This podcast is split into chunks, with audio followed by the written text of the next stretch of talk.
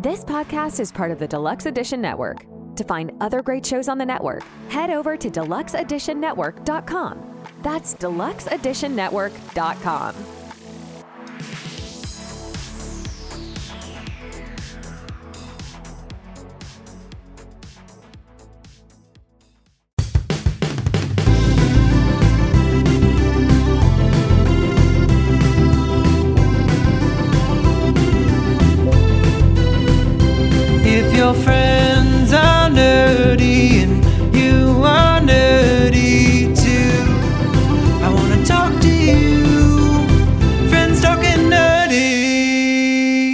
This is the podcast making, public transit taking, kiss stealing, wheeling, dealing, son of a gun, Tim the Nerd, welcoming you to another episode of Friends Talking Nerdy, part of the Deluxe Edition Network. Head to deluxeeditionnetwork.com to find out about all of the lovely shows on the den. Seated next to me in a sweater that would make Mr. Rogers proud, we have the greatest legal mind in the Pacific Northwest, Professor Aubrey. How you doing? I am really excellent, Tim. Really excellent. How about you? I'm doing good. I've not been used as a chew toy during the past week, so that is good there. That is excellent. Mm-hmm. Was it actually 2 weeks ago that happened? Roughly. What am I referring to? Because the people at home don't know this. Okay. I work with dogs, and there was two incidents where I got bit by dogs at work. Nothing major, nothing I had to go to the hospital for. The first time was kind of funny because I was trying to break up a fight between three other dogs, and it wasn't really a fight, but like some of the dogs can get super hyper, and you just have to kind of essentially break them apart to distract them. But then out of nowhere, I feel this sharp pain on my back right thigh. This dog came up behind me, and I don't know if the dog was just stimulated by anything, but just bit me on the thigh. There was no blood, but it was bruises. Yeah, there was that. But the big thing was a couple of days later, there was a dog that was going out. There was another one that was trying to sneak through as a gate crasher, and I was trying to pull that one back. And then before you knew it, bam, the place just went violent fast, and one of the dogs, it was a pit bull, ended up biting me on the hand and having blood everywhere. Oh my God. To be clear, I realize that I created that situation.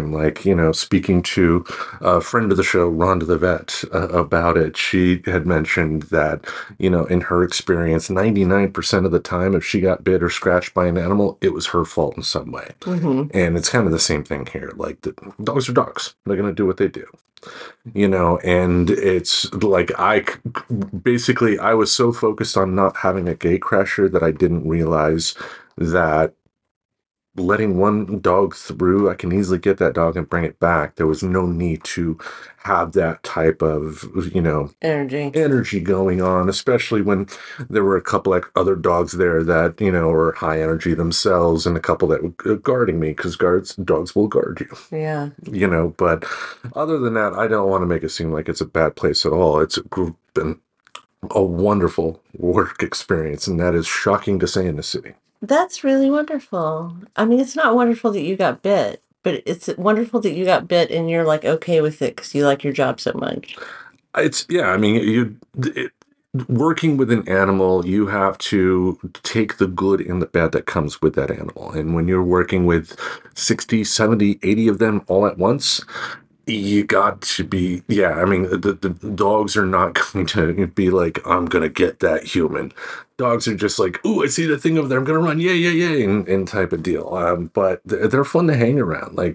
This Great Dane that's there is awesome. And when the Great Dane stands on her back 2 feet, she's almost as tall as me. But she has, the personality of a rambunctious 2-year-old. Just running around and whatnot. And then there will be times where, she'll get in trouble and you have to kind of separate them at times, essentially a timeout.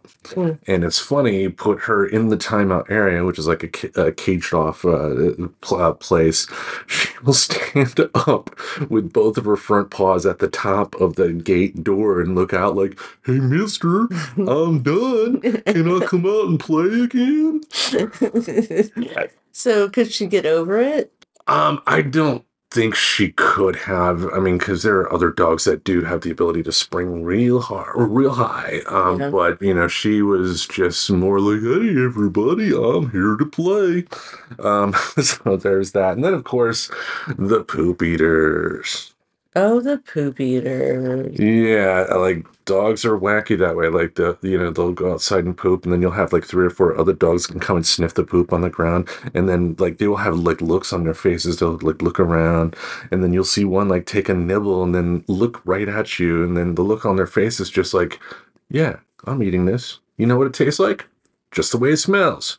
Delicious, you know? So gross. That is so gross. Yeah, but that's what I do. Clean up poop all day, clean up the pee messes, and just basically try my best to make sure those dogs have as stress-free a time there as they can, because there is nothing sadder, I guess, than seeing like it be 4, 5, 6 o'clock, and some of the dogs are just like, I'm done having fun. I want to go home now. Why isn't my owner there, mister? I see you let everybody else out that door. Why aren't you at this gate letting me out, mister? Come on, let me out. And, you know, you can't say, you know, hey, there's only an hour left, you know, and stuff like that to a dog. You just got to do what you can to comfort them, but you can't go overboard with that either, because that could exacerbate their fears. Mm-hmm. Yeah, it's a fine balance, it sounds like.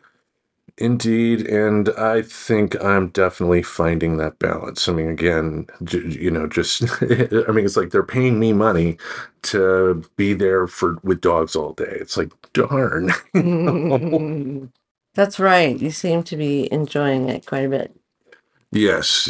But what about you? How's your week been? Sorry, let me put this crinkly plastic thing in my pocket. Well, thanks, editing. You know who...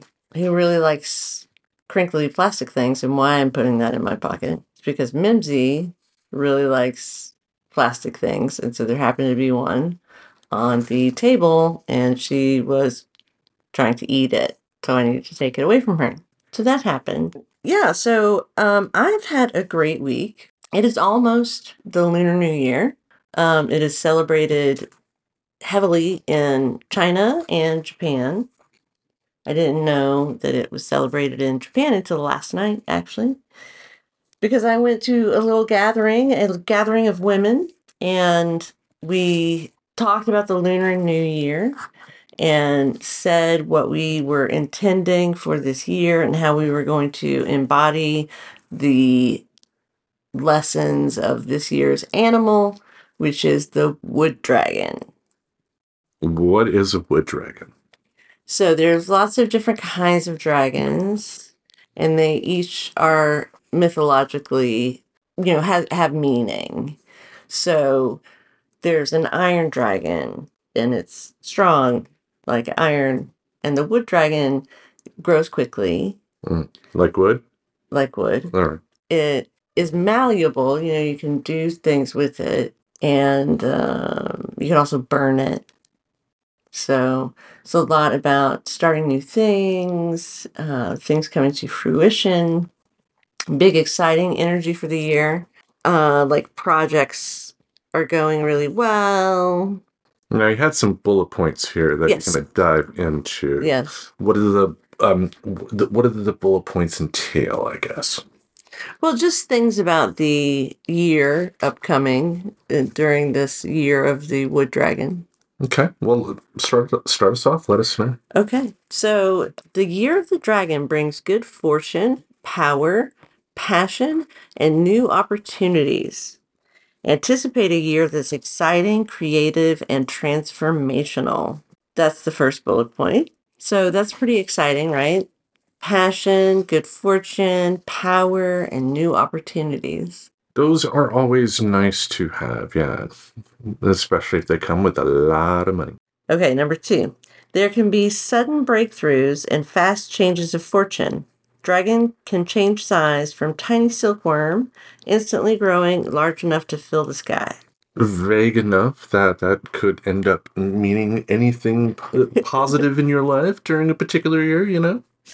Yeah. Mm-hmm. Okay, as the luckiest and most auspicious of the 12 animals, The dragon is thought to signify unprecedented opportunities. In a dragon year, people are said to be able to harness the creature's intelligence, leadership, and abilities to pursue their dreams with creativity, passion, courage, and confidence. So the last dragon year was in the 90s, and the next dragon year will be in 20 years. So we'll never be at this moment in our lives during a dragon year again until we're 70. I hope to be there if these lucky Jaws machines get me there. Okay, dragon year is an excellent time to start a business, get married, ew, have a child, ew, or travel the world. Well, depending on where, I don't know. Risk-taking and forceful pursuit of goals yields results. Either way, life's pace is fast, dynamic, and anything can happen in a dragon year. 2024 is the year of the wood dragon, making this wood year a time for quick growth and development. The year of the wood dragon symbolizes strength, vitality, and new beginnings with confidence and courage, growth, prosperity, and success. It offers countless opportunities for personal and professional achievements, encouraging boldness and pursuing dreams with creativity and passion. The wood dragon's influence suggests a period ripe for initiating fresh endeavors, grounded in creativity and confidence. Initiatives you undertake are more likely to flourish, providing a secure path forward. Sounds pretty great. I'm pretty excited about it. And big thanks to my friend Donna Blazer, who wrote these little bullet points about the wood dragon and was the hostess of the party that I went to last night. Well, there you go. Thank you for that, Miss Linda, you said? Donna. Donna. Yes, I was paying attention, I swear. I was testing Aubrey here. I knew the name. I just wanted to make sure Aubrey remembered. Yes, of course you did. Yeah. So, you know, my intention that I set with sort of this wood dragon energy was to sort of do more things I enjoy at work. That can mean a lot of things.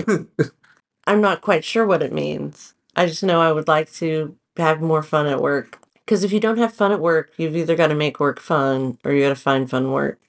And I would rather make work fun than find fun work. Yeah, I mean, for me, at the end of the day, it's, I mean, a fun job is great. And, you know, for me right now, I do got a job that's fun. I mean, being able to hang out with dogs is fucking amazing. But I would much rather have a boring job that, you know, still pay the bills and whatnot compared to nightmares that I've encountered before. You know? Yeah. I think a lot of those nightmares had to end up, you know, falling in my lap too, because let's be honest here, stuff like Apple that I've complained about before, I knew well before I actually left that company that I should have left, and yet I didn't. I made it worse for me. So, you know, in the spirit of the Wood Dragon, I think the idea is to pursue your happiness and don't give up. Yeah. Yeah, I mean, you never know. It could happen at any time. Yeah, you never know when success will happen. And also, success is going to mean something different for everybody. Like, I consider this podcast a major success, even though we're not making seven figures or anything like that. It would be great if we did one day, but, you know, is what it is. Yes. You know, so anyway. The other thing I wanted to mention is that I, like you, have been bit by an animal. Only I got bit by a cat. On my face. This week? Yeah, check it out. Oh, I do see that bruising. It is, for the folks at home that don't have the ability to see the professor's face right now, it is a red mark that is just to the right of the professor's eye. It's like between her ear and her right eye, and it looks like just... like a very small vampire bit her on the face. Exactly. That's exactly what I think it looks like. Like a very small vampire came and gave me a kiss right there. Yeah, so... If, like, Willow was a vampire. Yeah. Willow off good. Yeah, whatever. That guy. That guy. Speaking of that guy, or speaking of movies, Or speaking of short people doing larger roles, yes. This is kind of an update on something we talked about a few weeks ago, and that's creations from Seth MacFarlane. Yes. In January on Peacock, his new TV show, Ted, which is a prequel series to the Ted movies, debuted. And this was another instance of you kind of getting used to his type of humor. And tell the folks about your impressions of the Ted franchise, the movies, and the TV show, I guess. I really enjoy them. I was just really charmed by the teddy bear, who is this sort of Bostonian redneck, I guess I'd say.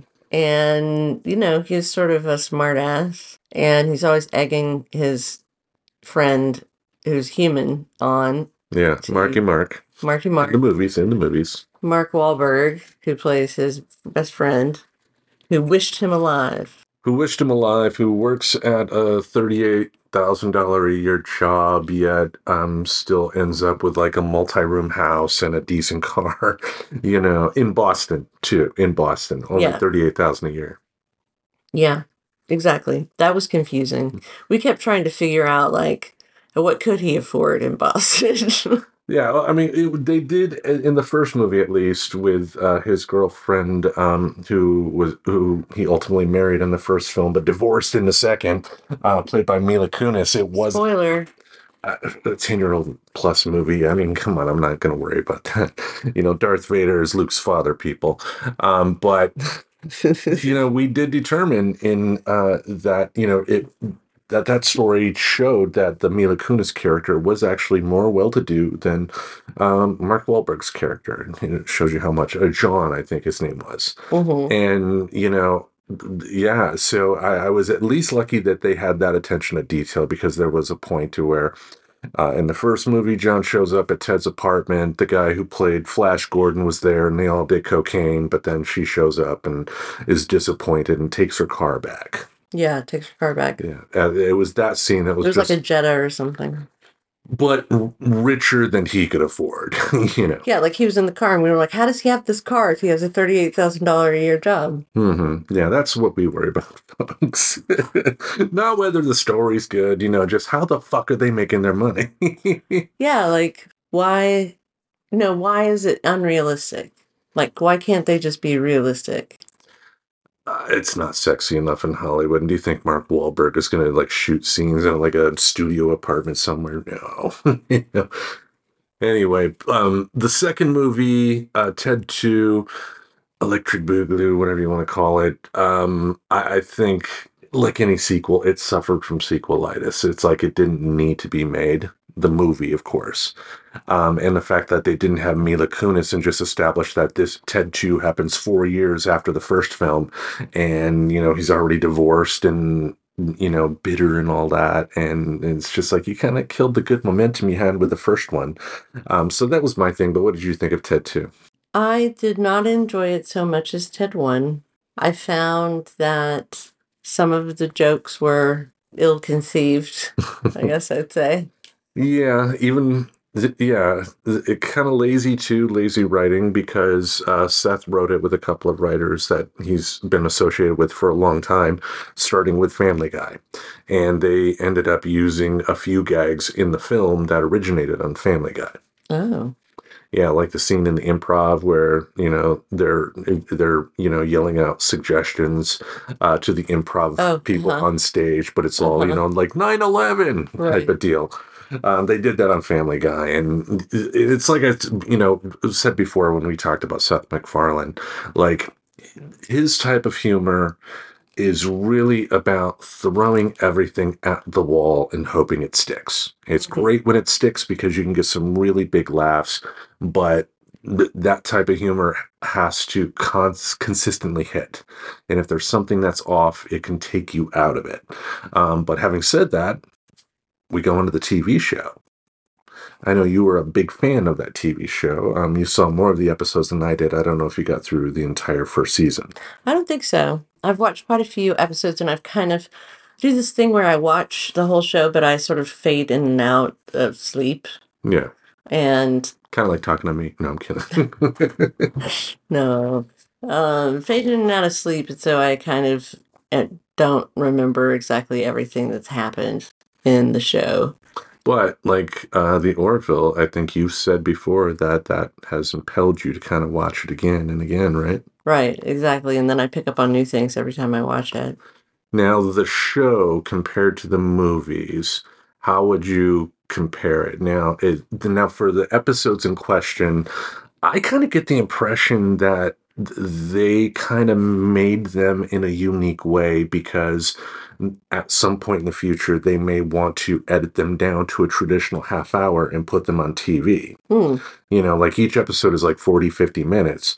And, you know, if conceivably, theoretically, if you cut out the R-rated stuff and, you know, TV-14, you know, you can get away with a lot with TV-14. You know, if you cut out the R-rated stuff, though, it would bring it down to a traditional half hour. But each episode is formatted like a sitcom. Yeah. You know, sitcom, A story, B story, still has that kind of thing. But do you like this better than the movies? The Ted? The TV show, yeah. I think so, yeah. I think there's a sweetness to the young John who has this teddy bear friend. And I really like his father, who's played by the same guy who plays Gordon on The Orville. The actor's name is Scott Grimes. Scott Grimes, yeah. I really enjoyed his character on The Orville. He's very funny. And so I thought he was also good in this. Penny Johnson Gerald, who was Dr. Claire in The Orville, she's Ted and John's principal on the show, and that is another thing I think I've mentioned with Seth MacFarlane as well. Like a lot of people, when he has a crew of people that he gains trust with in some way, shape, or form, they do tend to follow him from project to project. Like even in Ted 2 with the Liam Neeson cameo. Mm-hmm. Liam Neeson was the bad guy in Seth MacFarlane's Western, A Million Ways to Die in the West. Oh, really? Yeah. I had no idea. Yep. What was that movie about? It was about A Million Ways to Die in the West. I thought you might say that. Yeah, really. It was in terms of the actual storyline, it was a generic Western in terms of bad guy comes to, terrorize a town, and the good guy ends up saving the day. But Seth MacFarlane jokes are thrown in throughout. Okay. Again, a lot of the same crew from that movie ended up in others, like the Giovanni Rabisi guy, the bad guy from the Ted movies. The weird guy with the mustache and whatnot, he's in that A Million Ways to Die in the West, too. Yeah. Yeah. So was Charlize Theron. Oh, nice. Yeah. I wouldn't mind seeing that. Yeah. I wouldn't mind seeing her. But it was okay. He did publish a novelization of that movie. Wow. Yeah, so there is that. But overall, what has your experience with Ted, has that broadened your opinion of Seth MacFarlane? Is this better than Family Guy to you, even though he's using Peter Griffin's voice for Ted? Yeah, he's using Peter Griffin's voice for Ted, but I enjoy Ted more than Family Guy for sure. But Ted does have those jokes, just fewer of them, where I'm like, that's not funny. Or I laugh at it, and I'm like, I shouldn't have laughed at that. Like, he takes pot shots, I think, sometimes at people. I agree. I mean, in his defense, for the type of comedy that he does, like I said, nobody's safe, if that makes sense. So it's like to me, like, you don't have to like the joke to understand that it's just a joke. You can just say it didn't work for me and move on, while not thinking that he actually believes some of the stuff that's said. I just think, to your point, maybe you could still be that extreme without having to go the extra route, if you know what I mean. Of course, you would shake your head now. In terms of because I know they've made racial jokes Yeah. Also, there, I know the joke I think you're referring to that you said you didn't like was when Ted mentioned, made a joke about sexual assault, I believe, right? Oh, yeah. I didn't enjoy that. Yeah. So, you know, I mean, trigger warning, I guess. Yeah, for a comedy.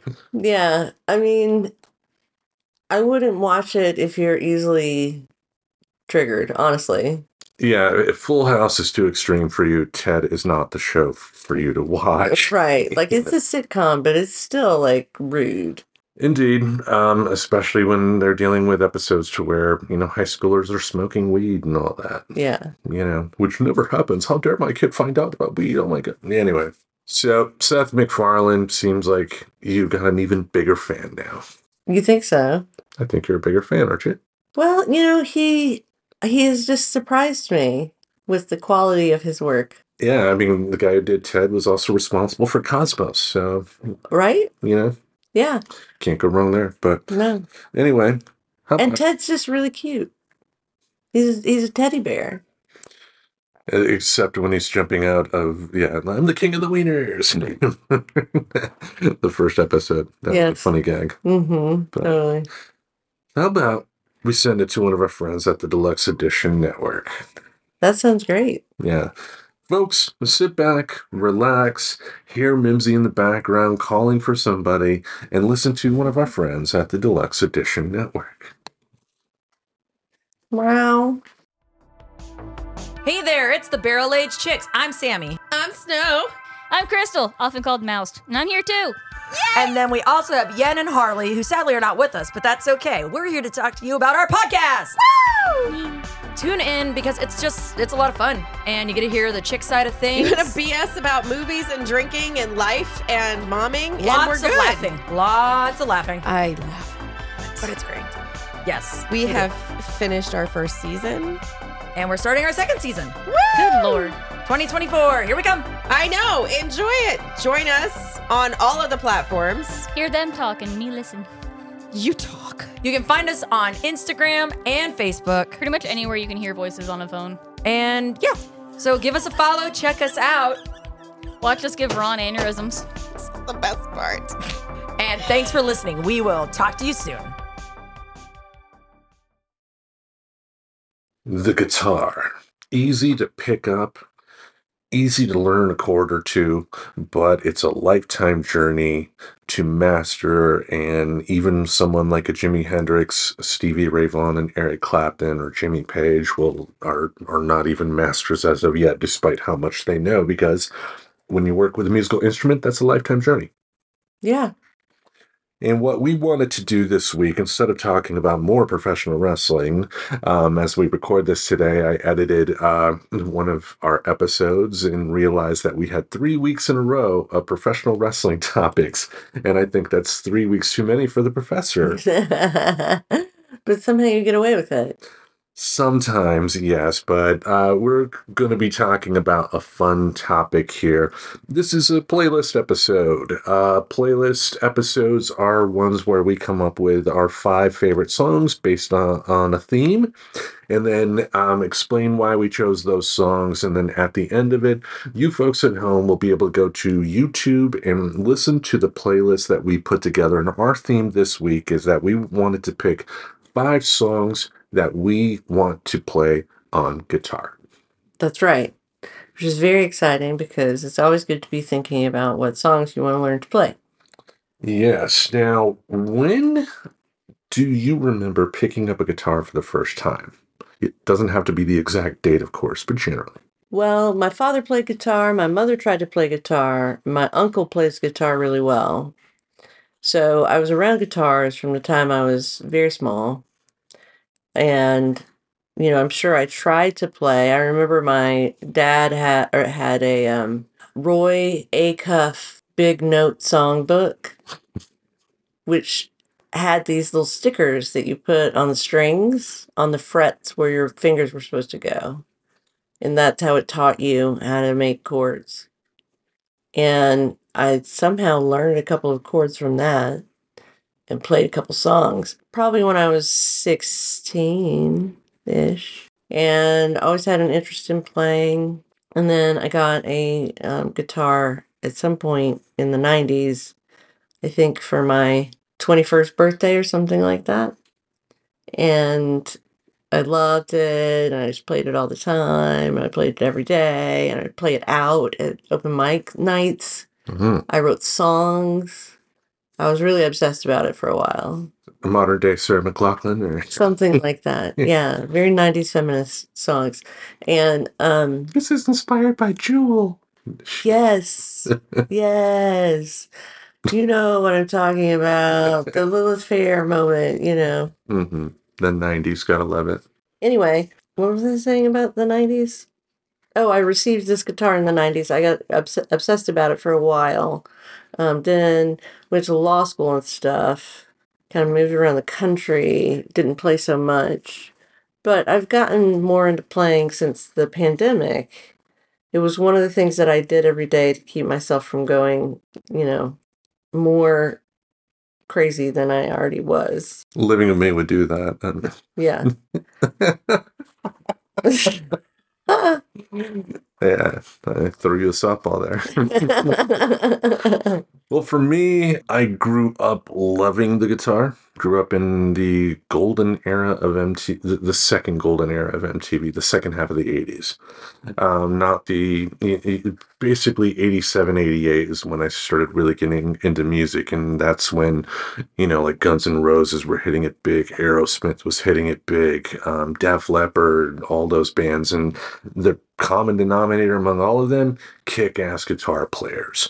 But it was to the point that my mother even, you know, bought me like a really small guitar at one point. But this is before the internet. I didn't have an app I could download that would show me all of the chords. And I didn't know where to begin. So ultimately, you know, it was making noise, but it wasn't, you know, a chord or anything like that. It wasn't until the pandemic that I started, you know, everything started coming together myself in terms of my playing. And like I said, I have my guitar now, another guitar now that I call Dusty. Yeah, like I know I'm never going to be like in a band or anything like that, but it is awesome being able to, even if it's just a partial bit of a song that I know, being able to play.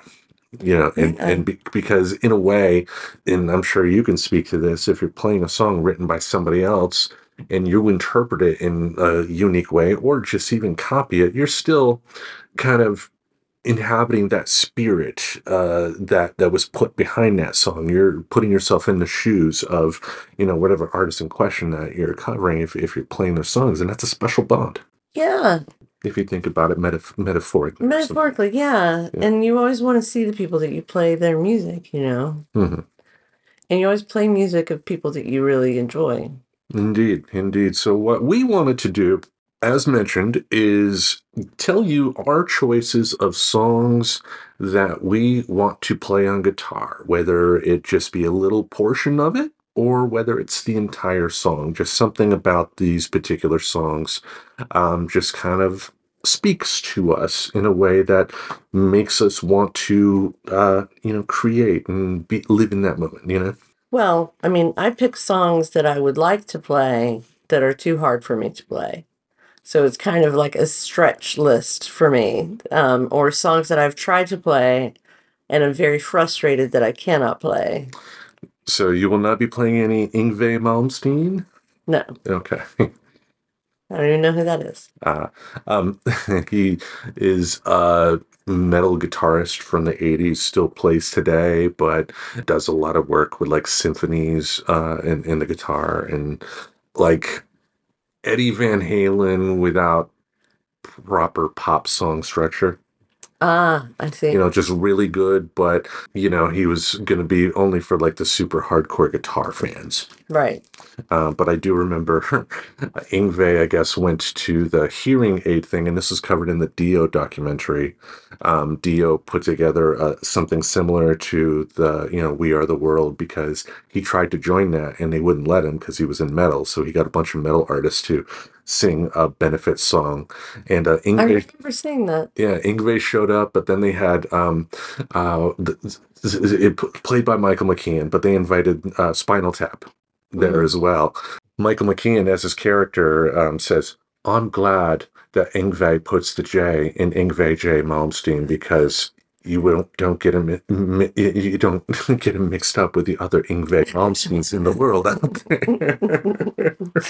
Right. Yeah, it's a very common name, Yngwie Malmsteen. Yep.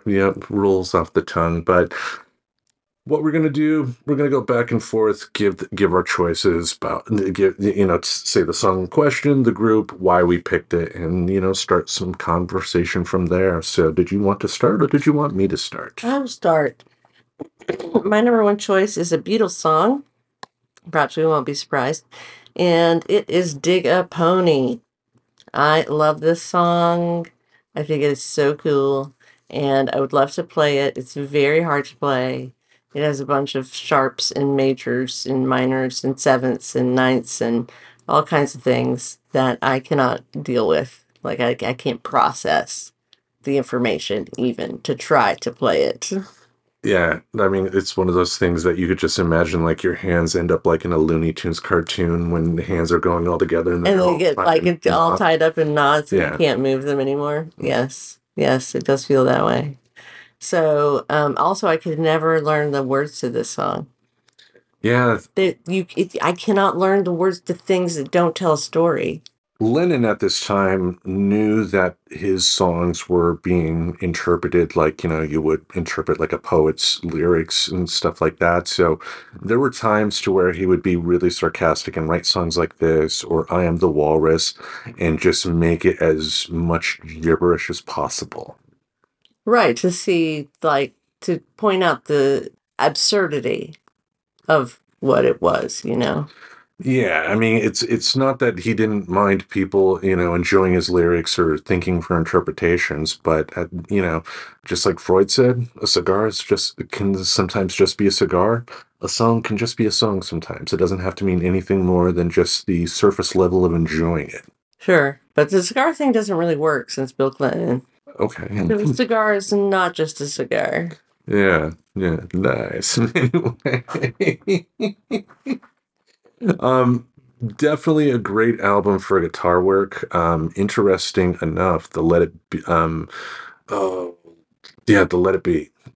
The guitar solo on the album is different than the guitar solo on the single of Let It Be. Really? Yep. The more you know. Do you know why? That I don't know, and the single version of the song is slightly shorter too. Like the end chorus, when when Paul does the let it be" type of deal, they repeat it on the album, but only do it like once, I believe, at the end. So it's like the single's slightly shorter. Mm-hmm. But the "Let It Be" album, like we've talked about, going back for a while now, was kind of like their way back into just the type of music that they first got into, but with a more modern at that time take. Mm-hmm. It was guitar, bass, drums, and with Billy Preston there with the keyboards, and it wasn't relying upon George Martin to hire a symphony orchestra or do this. And it's not that they didn't love that part of the job as well, but when you're in a band and you play instruments, you want to be able to be in a band and play instruments. And that album is kind of, even though it does have a number of songs that are difficult, it still inspires you to want to, play at least once if you can. Yeah, absolutely. Like, definitely. Yeah. I think Abbey Road's the same way. Just full of really great songs. And if you can learn any of them, that's great. Yeah. Just thinking about the opening to Here Comes the Sun, my hands, they'd fall off. I used to play that one. Not like George Harrison did. Yeah. I did it the Aubrey way, the best way. I did it the Aubrey way, the easiest way. Yeah. All right, shall I go on? Yes. My number one? Yes. All right, my number one here. I can already somewhat play this song. It is a Nirvana song. It's About a Girl from their first album, Bleach, and it was the first track off of their MTV Unplugged session. But the main part of the song is just two chords, E minor and G. Oh, nice. And if you, you know, have the, I believe it's how you have your fingers placed on the E minor chord. Like you would normally do it one way, but if you do it another way, it makes it much easier to switch over to a G. And yeah, you just have to remove one finger. Yeah. And I just made it sound a lot more difficult than it is, but you know, what a great song. You know, like Cobain said, it's off their first record, and it, in a lot of ways, showed the beauty of his work, because it was the electric version on the original album was grungy, loud type of deal, but it did have a melody to it. It was, you could, knowing how much of a fan of the Beatles that Kurt Cobain was, you could, this song was clearly inspired by them. Really? Yeah. But also, too, I think back to the day we heard the news that he passed and watching MTV Unplugged on repeat, and their appearance on MTV Unplugged on repeat, and just that song, just simple, but says so much. And that's kind of the beauty of Nirvana, you know? Yeah, yeah. That is the beauty of Nirvana. That is, Nirvana. Yeah, metaphorically and literally and all that, right? Yes, exactly. Anyway, any comments about A Girl? About a Girl. I can't even remember how it goes. I mean, if I played it for you, you would know it. But being that it was off of their first album, that is the lesser-known album, it was not Nevermind. Right, exactly. Yeah. And that was definitely the first time I started listening to them. Yeah. And I never went back. The first album is okay. It has some good stuff. Like I said, like even today, I wouldn't call Nirvana my absolute favorite band, because for me, the only album I really truly like anybody else, is Nevermind. Mm-hmm. The other ones, like In Utero, it's hard to listen to now. Mm. Just because of the lyrics, everything he was talking about, and knowing what he was dealing with in his personal life. Mm-hmm. Like, ooh. Also, I featured, last year when I was doing Tim's Tremendous Tapes, I featured a track from the Beavis and Butthead Experience album. And there was a song that Nirvana had on that album that was supposed to be on In Utero that they didn't, titled, I Hate Myself and Want to Die, I think it was called. Mm. And it's just like, he was being quite open. But anyway, About a Girl, great song. He was a great singer, great songwriter. And now, have you looked into this in terms of what it would take to play it? Yeah. I mean, yeah, like I said, the main part of the song. G and E minor. Yeah, those I know. It's once they go into, like, the chorus. Mm-hmm. But and it's been a while, so I don't know the chords off the top of my head. But, Kurt didn't use too many, fancy chords. He was just a typical power chord type of player, really. Yeah. All right. How about... Cool. You're kind of like that. Oh, wow. Thank you, darling. Mm-hmm. All right. How about you go on with your next one? Okay. My next one is from the Rolling Stones, Wild Horses. Also very hard and very popular. Like, I feel like if I could play that, people would love it. People would sing along. But it's too hard. I can't play some of the chords. And, they're so hard that I cannot learn them. I've been playing guitar for 20 years now, and I haven't learned these chords. Damn you, Keith Richards. And he did all that in heroin. Think about it. Right, at the same time. Yeah, come in. Great song from them.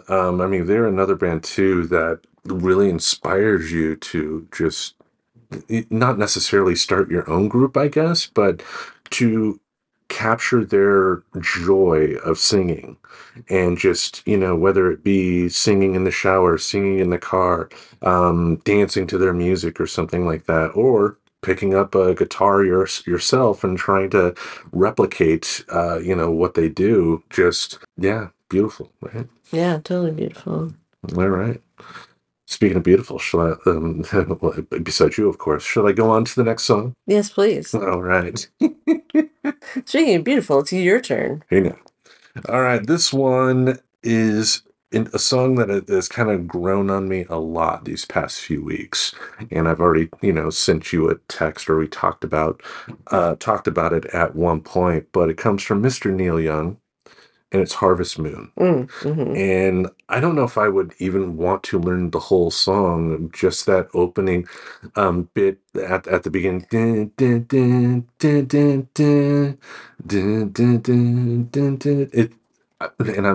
It's Neil Young. I thought it started with the dun dun dun dun dun. No, okay. No. That's more like Close Encounters of the Third Kind. Neither of us are very good at humming tunes. Yeah, for me, that whole acapella singing thing is just not our speed. Yeah. Well, speaking of that, Neil Young, though, unique cat in music history.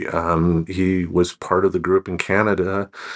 He hung around with other musicians in Canada. Graham Parsons. In the 60s. But he knew, like, the group that became the band. Mm-hmm. Ended up making his way to California. He did session work with the Monkees. Mm. He was in Buffalo Springfield. Crosby, Stills, Nash & Young.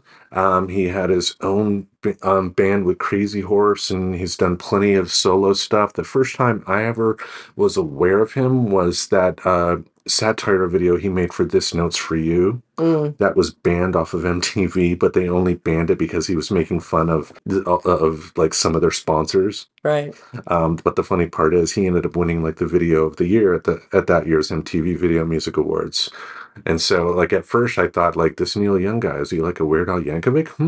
You know? But he's somebody that has just found a way to be relevant in any time. I mean, because, like, in the 90s, he was coming out with some great work, like the Mirrorball album. It was an album that he did, and his backing band was Pearl Jam. Oh, wow. And there's a great song on there called Downtown. I even remember the first special that was on TV. It was a telethon after 9/11, and it was Neil Young and the piano singing Imagine. Mm. And on the surface, at first it was like, how is this going to work? Because Neil Young has a unique voice, let's put it that way. Yeah. But once he got rolling, it was a beautiful song, much like Harvest Moon. And just, he has a way to bring emotions out in songs that's amazing, and being able to just play a little bit of it would be awesome. No, I agree. I used to play a couple of his songs. I can't remember which they are at this moment. Popular ones. The ones that everybody plays that are good and easy. Mm. Yeah, speaking of that, George Harrison, I guess, was interviewed and said that, you know, he thought Neil Young was a nice guy, but he didn't like him as a guitar player. Nice. So there is that. Anyway, what's your number 3? My number 3 is something by Nine Inch Nails, and I chose Head Like a Hole. And I want to play this on my acoustic guitar because I think it would be entertaining. But once again, the chords are too difficult. Is there a way to adjust them to cowboy chords? It's possible. And it's, you know, cool now. You don't have to know anything about music theory.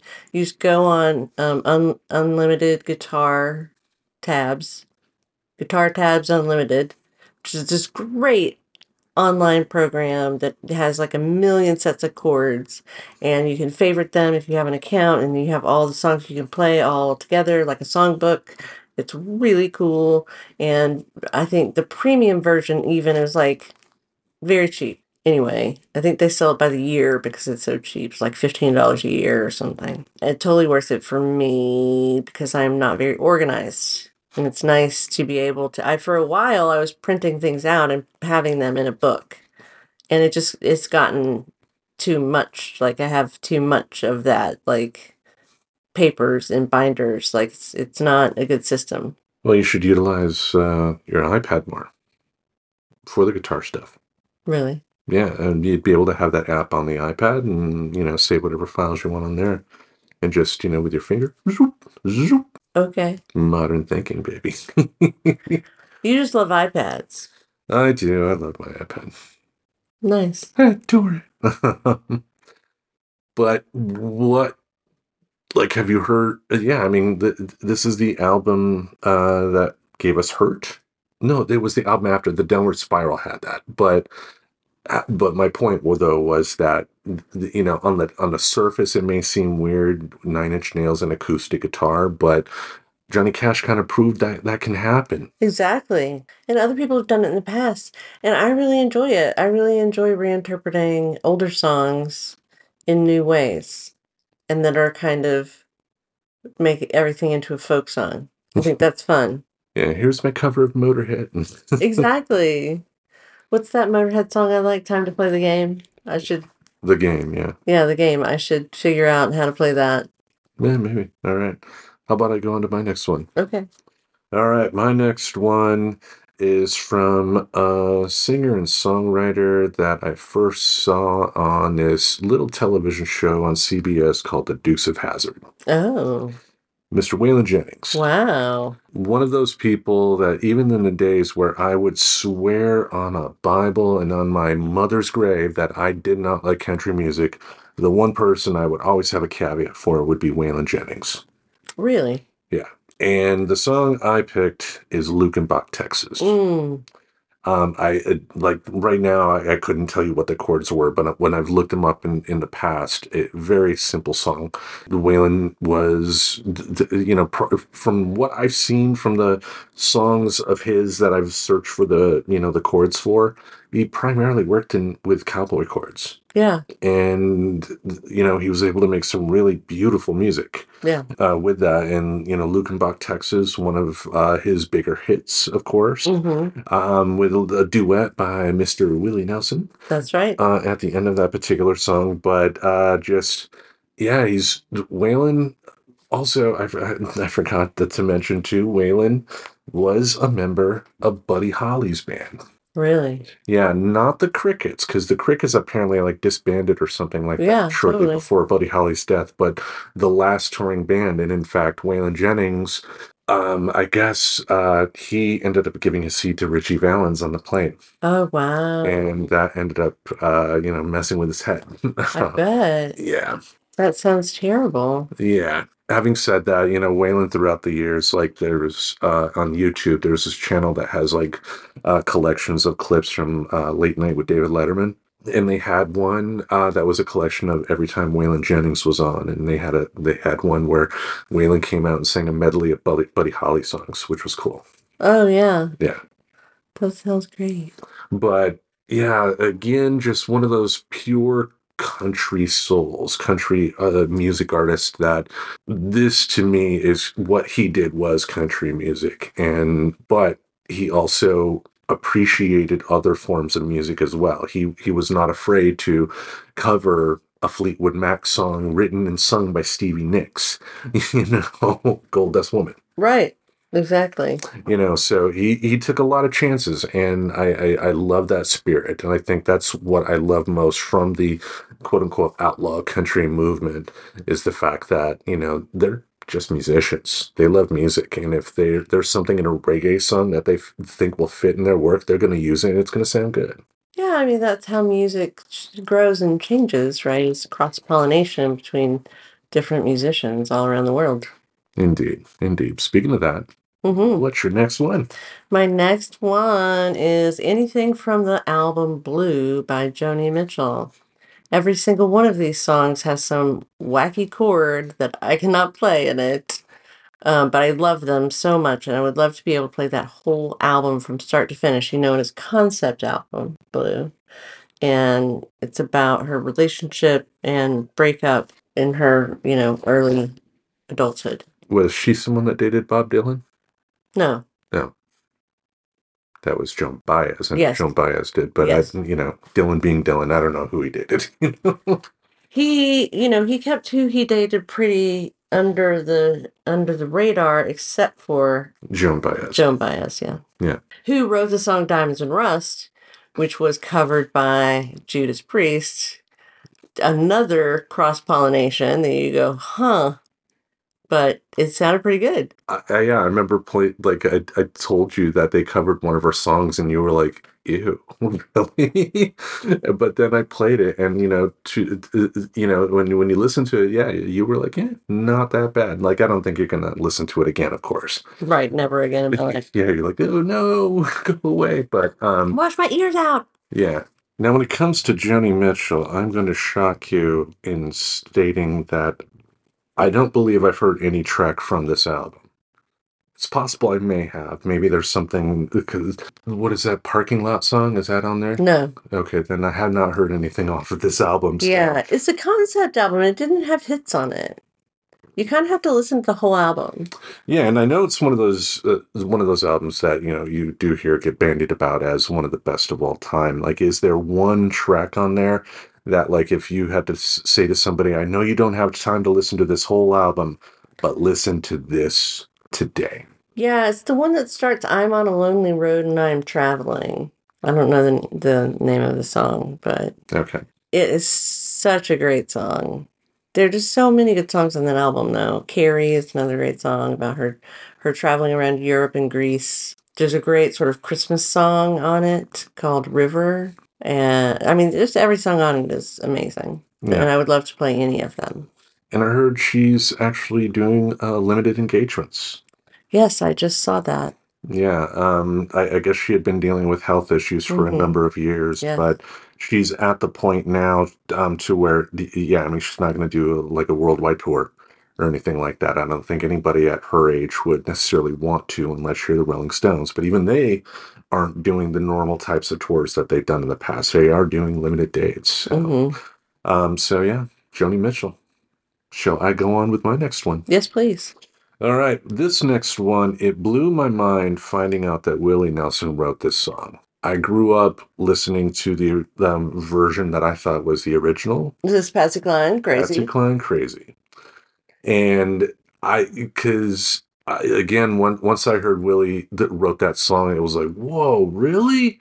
And I think there's another feature that I did on Tim's Tremendous Tapes. I did feature a song from the album Johnny Cash and Willie Nelson Storytellers, to where, you know, Willie ended up singing Crazy during the show. But, you know, he talked about, you know, writing the song and how Patsy Cline did her thing. And it's the beauty of Willie Nelson, similar to Waylon Jennings, is a lot of his stuff. Beginning guitar players can learn quite easy and quite fast if they're just persistent. Yeah. And it's a great way to kind of just test out emotion in song too, because Willie does so much with so little.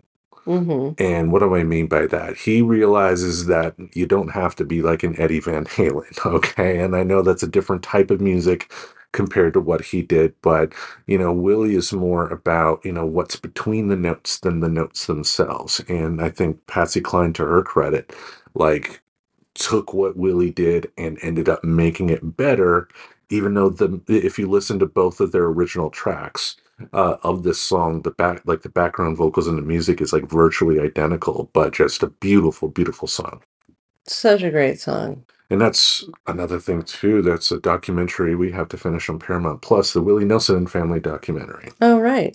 Yeah, absolutely. Yep, his life story. Mm-hmm. So when it comes to Crazy, like, my mother was a 60s country fan and, you know, made that clear to us growing up. And, you know, she watched that Jessica Lange movie, Sweet Dreams, over and over again when, you know, we had the HBO free weekends and stuff. Right. Yeah, I remember when that movie was playing a lot on HBO. I watched it many, many times. Yeah, and also, too, the beauty of this song this is a song that you do have to have a little life experience for to get. When you're a middle schooler like I was, or, you know, an elementary schooler when I first heard this song, you're not going to get it. You're not going to like it. But once you're in your 20s, your 30s, you've had your heart broken a few times, Crazy's going to mean the world to you. Absolutely. All right. What is your last one? My last one is by Bob Dylan, who's my longest running favorite musician. I have many now, but he was the first, and so longest running. Mm-hmm. And the song I want to learn to play is Sad-Eyed Lady of the Lowland. It is such a long song. It's like a epic story in song form. I love the imagery in it. Like, it's poetry set to music, really.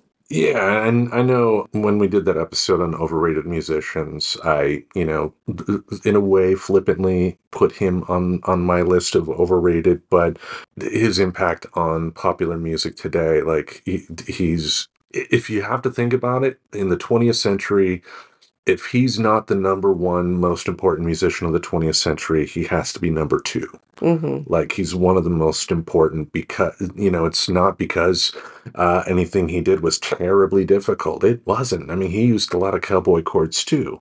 And, you know, look at his voice. Voice is not the best in the world, but everything together just still works. The fact that he was able to create these songs that in other musicians' hands, they were able to, you know, do something else. Like, yeah, the universality of the songs themselves, you know, they could be reinterpreted over and over again by different people. Yeah, I mean, like, the biggest example, of course, All Along the Watchtower. Mm-hmm. His version compared to Hendrix, just night and day, but that shows the beauty of that song, that, you know, it could be taken by someone like Jimi Hendrix and made into his own majestic, wild, you know, type of guitar sound that was the antithesis of Dylan at that time. Until he found Jesus and went electric. Yeah. That's when they ruined it for me. Oh, Mr. Dylan. We don't want to hear your 80s crap. Yeah. Well, anyway, shall I go on with my last one here? Yes, please. All right, my last one here. Pretty simple song. You know, they say that to be in a rock band, all you need to know is three chords and the truth. And I think this song found that a long time ago. Mm-hmm. From a band called The Trogs. Wild Thing. Oh. It really is three chords. Now, I went to the website you go to for, you know, to find out what the chords were, and I'm able to play those chords. It just, on my guitar, it didn't sound like Wild Thing. It sounded like something different altogether, but it literally is just the same three chords over and over again. Yeah, it's just the rhythm, right? Yeah, just, and it's all just a down strum, too. It's like, mm-hmm. You know, type of deal. I mean, AC/DC worshipped at the feet of the Trogs. Oh, wow. Yeah, if you think about it. I mean, I don't know for sure, but in terms of, you know, like simple chords put together for powerful rock songs, like, I would be shocked if they didn't. But Wild Thing, very, very simple, like I said, but fun, and just, it can be delivered in so many ways. Mm-hmm. I mean, you know, like Jimi Hendrix did a cover of Wild Thing, I think, at Monterey Pop, and I believe at Woodstock as well. Sam Kinison did a cover of Wild Thing. Like, he ended up making that famous in the 80s, but just, that's one I want to be able to finally master, because, damn it, it is just three chords. Yeah, awesome. I will hope that you keep playing so that you can master that song. Yeah, maybe one day we'll put it on the airwaves here at the Friends Talking Nerdy Network. Maybe. Wouldn't that be exciting? Yes, yes. I mean, we've heard your music before, like the theme song for Hump Day that you created. Oh, right. Yeah. Yeah. And original music. Yeah. That's going back in the archives, but... That is our list, folks. If you go to our show description, click on the link that will take you to YouTube, to where you can listen to this music on your own. Do you have any closing remarks about these songs in general for our audience at home? Well, you know, just that I hope that everybody has their own songs that they hope to learn how to sing or perform in some way, because it's really fun to perform for your friends. Or just, even just doing it on your own. Just being able to have that, you know, small connection with another artist by being able to play something. You know, like, yeah, ideally with music is best enjoyed with other people. So, you know, to your point, yes, being able to play a song to, you know, play for people, for them to enjoy is great. But just the sheer act of creation is great, too. So, yeah. So at the end of the day, no matter what the song is, it could be a song that people consider the greatest ever, or it could be a silly pop song. If it gets you picking up an instrument and wanting to play, whether it's guitar, bass, drums, keyboards, drum machine, do it. Absolutely. Life is too short not to create something, and you don't have to be a touring paid musician to be good and enjoy what you do. That's right. And, you know, a good friend of mine said once that if you had a guitar, you would never be lonely because you could always entertain yourself and, like you said, be connected to other artists. I agree with that. So thank you all once again for joining us for another lovely episode of Friends Talking Nerdy. Each Monday, we'll have something in this podcast space to entertain your ear holes. Until we meet again, we bid you adieu. Farewell. Keep on playing, baby. You get a Cadillac. Subscribe to Friends Talking Nerdy on iTunes, the Google Play Music Store, as well as Spotify. Remember to support Friends Talking Nerdy on Patreon. Goodbye, darling.